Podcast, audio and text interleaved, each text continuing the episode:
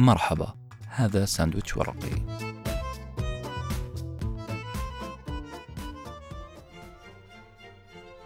كأي طفل صغير كنت سعيد جدا بصحبة أخي الأكبر إلى مدينة جدة. لكن هذا الطفل الصغير فوجئ بأنه ذهب إلى مكان غريب.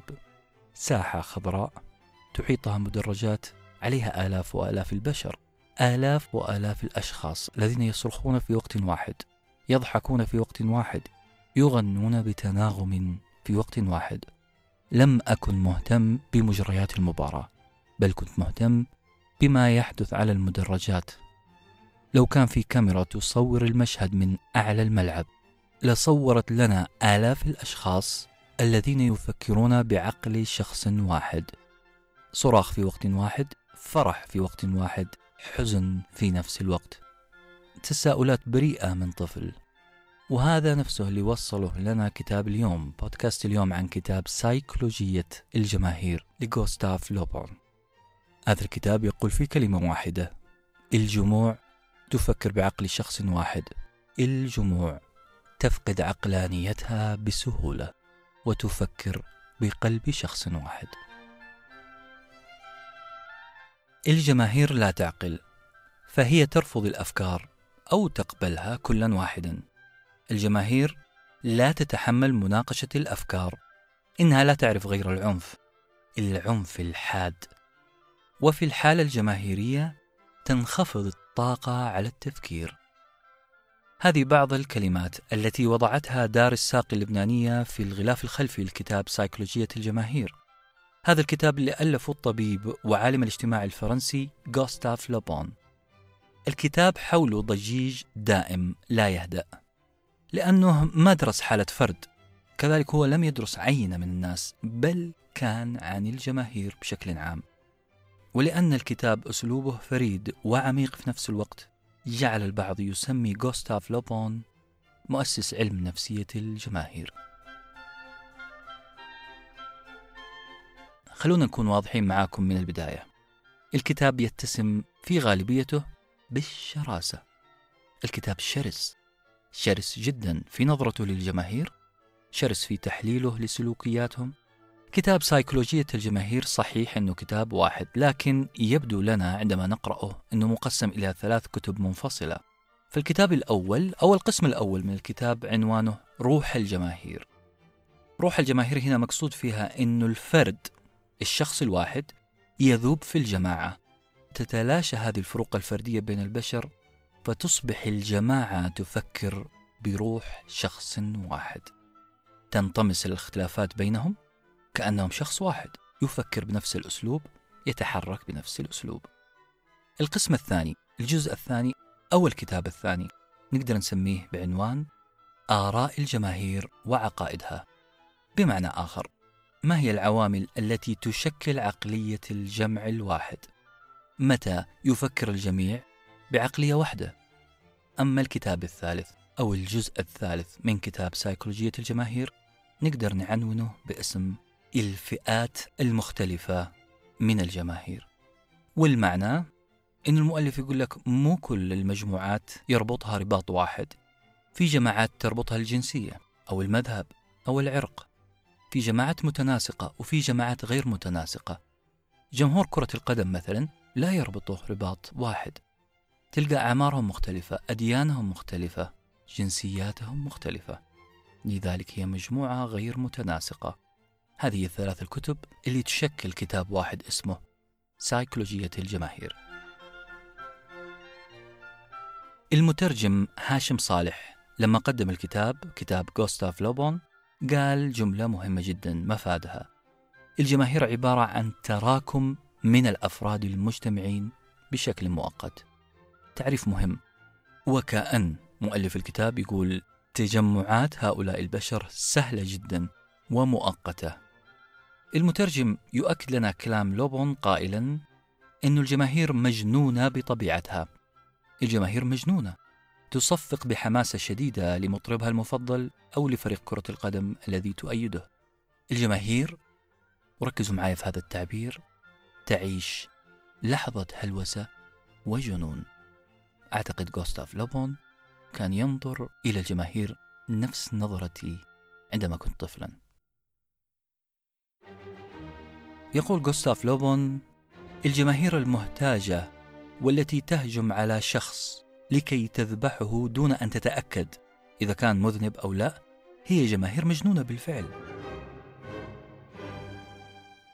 وهذا الشيء يؤكده مجرد جولة في اليوتيوب. خاصة المقطع اللي شفته قبل فترة في أحد الدول العربية عندما هاجمت جموع من الناس شخص اعتقدوا بأنه يفطر في نهار رمضان. أوسعوه ضربا وركلا وشتما فقط لمجرد الاشتباه فيه. الذي حصل وباء وباء عقلي جعلهم يفكرون وينفذون وكأنهم شخص واحد. من بداية الكتاب سنستشف أن غوستاف لوبون يقول أن الجماهير أو مجموعة الأفراد عندما يجتمعوا مع بعضهم البعض يتحولون من حالة عقلانية إلى حالة عاطفية جدا. الجماهير غير ميالة كثيرا للتأمل والأسوأ أنه يقول أنها غير مؤهلة للمحاكمة العقلية. هذا يؤكد بامتياز أن الجماهير تعتمد على العاطفة كثيرا. الجماهير عاطفية بامتياز نقطة إضافية عجبتني في الكتاب. مؤلف الكتاب يقول الجماهير التي تتكون في الميدان مثل كومة القش. هذه الجماهير التي تكبر وتكبر حتى تصير مثل صخرة تتدحرج وتقتل كل من أمامها. هذه الجماهير التي تتكون تدرجيا من تجمع أفراد لها صفات خاصة وهذه الصفات تكونت لأكثر من سبب. خلونا نذكر سببين جعلت كومة القش تتحول إلى صخرة. السبب الأول الفرد اللي جاي ضمن جمهور غفير يحس بالقوة لا نكذب على بعض. كلما كنت وسط مجموعة تحس بأنك أقوى. هذا الشعور طبيعي. لذلك أنت تسلم عقلك لهذه المجموعة وتبدأ تتصرف كما يتصرفون بدون اعتبارات أخلاقية. فكرة أنك أقوى وسط مجموعة طبيعي تخليك تعطل ملكتك العقلانية. يقول الكتاب أن تصرفات البشر داخل مجموعات تتحول في الغالب إلى بهيمية عدائية وبشدة. السبب الثاني اللي يخلي كومة القش تتجمع وتتحول إلى صخرة هي العدوى العقلية. العدوى العقلية اللي تنتشر بين الجماهير وكأنهم مصابين بتنويم مغناطيسي. البشر وسط مجموعة يقلدون بعضهم البعض وكأنه وباء. هذا شيء مخيف جدا في وصف غوستاف لوبون ماذا يحصل للفرد عندما ينضم إلى مجموعة؟ يتحول إلى زومبي. هذا الشيء اللي حسيت فيه وأنا أقرأ لوصف غوستاف لوبون الفرد تصير عليه مجموعة تغييرات. أولا شخصيته الواعية تتلاشى. ويهيمن عليه في هذه الحالة شخصية أخرى لا واعية. وهذه مصيبة. شخصيتك الواعية العقلانية تختفي وتصبح كائن لا واعي. مو بس كذا. يميل الشخص أنه يحول الأفكار المحرض عليها إلى فعل وممارسة. يعني سلطة تنفيذية. مو فقط إنسان سلم عقله بل يتحول إلى سلطة تنفيذية. الشخص ينفعل بسرعة يحس بنزق ينعدم رأيه الشخصي والتأثير عليه يكون سهل جدا فينفذ بدون عقل. وهذا الشيء أكده لوبون لما قال بمجرد أن يجتمع الناس مع بعضهم على هيئة جمهور فإن الجاهل والعالم يصبحان عاجزان عن الملاحظة والنظر فلا فرق بين عالم وجاهل. يمكن تكون قرأت الكتاب يمكن تكون مرت عليك هذه المعلومات لكن في جزئية في الكتاب لم يركز عليها أي أحد رغم أني قرأت وقرأت وقرأت في مراجعات كتاب سيكولوجية الجماهير لم أجد أحدا قد التفت لهذه النقطة. الكلام في كتاب غوستاف لوبون دائما ما يتحدث عن الجماهير السيئة والمجرمة لكن الحاجة اللي ما التفتنا لها ولا التفت لها كثير من المراجعين إنه غوستاف لوبون تحدث عن جماهير جيدة جماهير ذات أهداف نبيلة جماهير بناءة. غوستاف لوبون يؤكد وهنا أنا أقتبس هناك جماهير مجرمة بدون شك ولكن هناك أيضا جماهير فاضلة جماهير بطلة جماهير أخرى عديدة. خلينا نفصل في هذا الكلام شوية. يقول جوستاف لوبون أن الجماهير عادة تتشكل بحسب قائدهم بحسب الشخص اللي يحرضهم. فإن كان هذا القائد خير كانت الجماهير خيرا وإذا كان القائد شر فالجماهير شر بالتأكيد. خلينا نتكلم عن الأعمال التطوعية. عندما يكون هناك قائد يوجه ويزرع في نفوس الجماعة حب التطوع حب العمل الخير ستجد المجموعات مجموعات خيرة تنتشر في الشوارع وتعمل بلا مقابل. إذا الجماهير يا جماعة بحسب رأي غوستاف لومون ليست دائما شريرة. العواطف. الكلمة المفتاحية في كتاب سيكولوجية الجماهير. أهم ما يحرك الجموع الغفيرة هي العاطفة وهذا اللي اكتشفته وأنا في الملعب. كل الجمهور بيصرخ على لاعب واحد حبا أو كرها.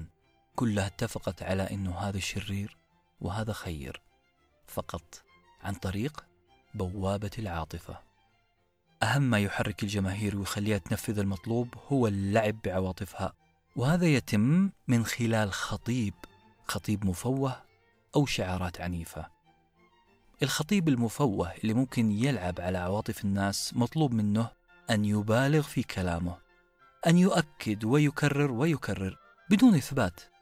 كل ما تحتاجه كلمات قوية كلمات عاطفية داعي بأوتار العاطفة عند الجماهير ولا تبرر. وعشان كذا ممكن نرجع للفيديو فيديو اليوتيوب فيديو الجماعة التي ضربت ذلك الشخص المفطر في رمضان. لم يؤكد لهم بأنه أفطر فعلا. لم يسمعوا هل هو معذور أو لا. لم يتأكدوا من عقيدته في الأساس. الرجل ضرب فقط بمجرد بث الحماسة ومداعبة العاطفة. كل هذه العواطف وهذه النزعة التنفيذية تعيد الإنسان لبدائيته. تعيده إلى تنمره على الحياة وكأنه في غابة. وبكذا تحصل أسوأ الممارسات داخل الغابة. في الكتاب كانت فيه أمثلة كثيرة على بيع الوهم للجماهير. كان في اعتماد كثير جدا على أن الناس قد تؤثر عليها تخيلاتها. في هلوسة جماعية. حطوا خطين تحت هذه الكلمة. هلوسة جماعية. قدم غوستاف لوبون كثير من الأمثلة وهذا واحد منها. كان في فرقاطة مشهورة سفينة كبيرة تسمى بالدجاجة الجميلة. كانت تنتشر في البحر من أجل العثور على سفينة حربية تاهت في هذا البحر. الفرقاطة بالجنود بالطاقم كانوا يبحثون في البحر عن هذه السفينة في عز النهار تحت الشمس. لا مو أي شمس شمس ساطعة.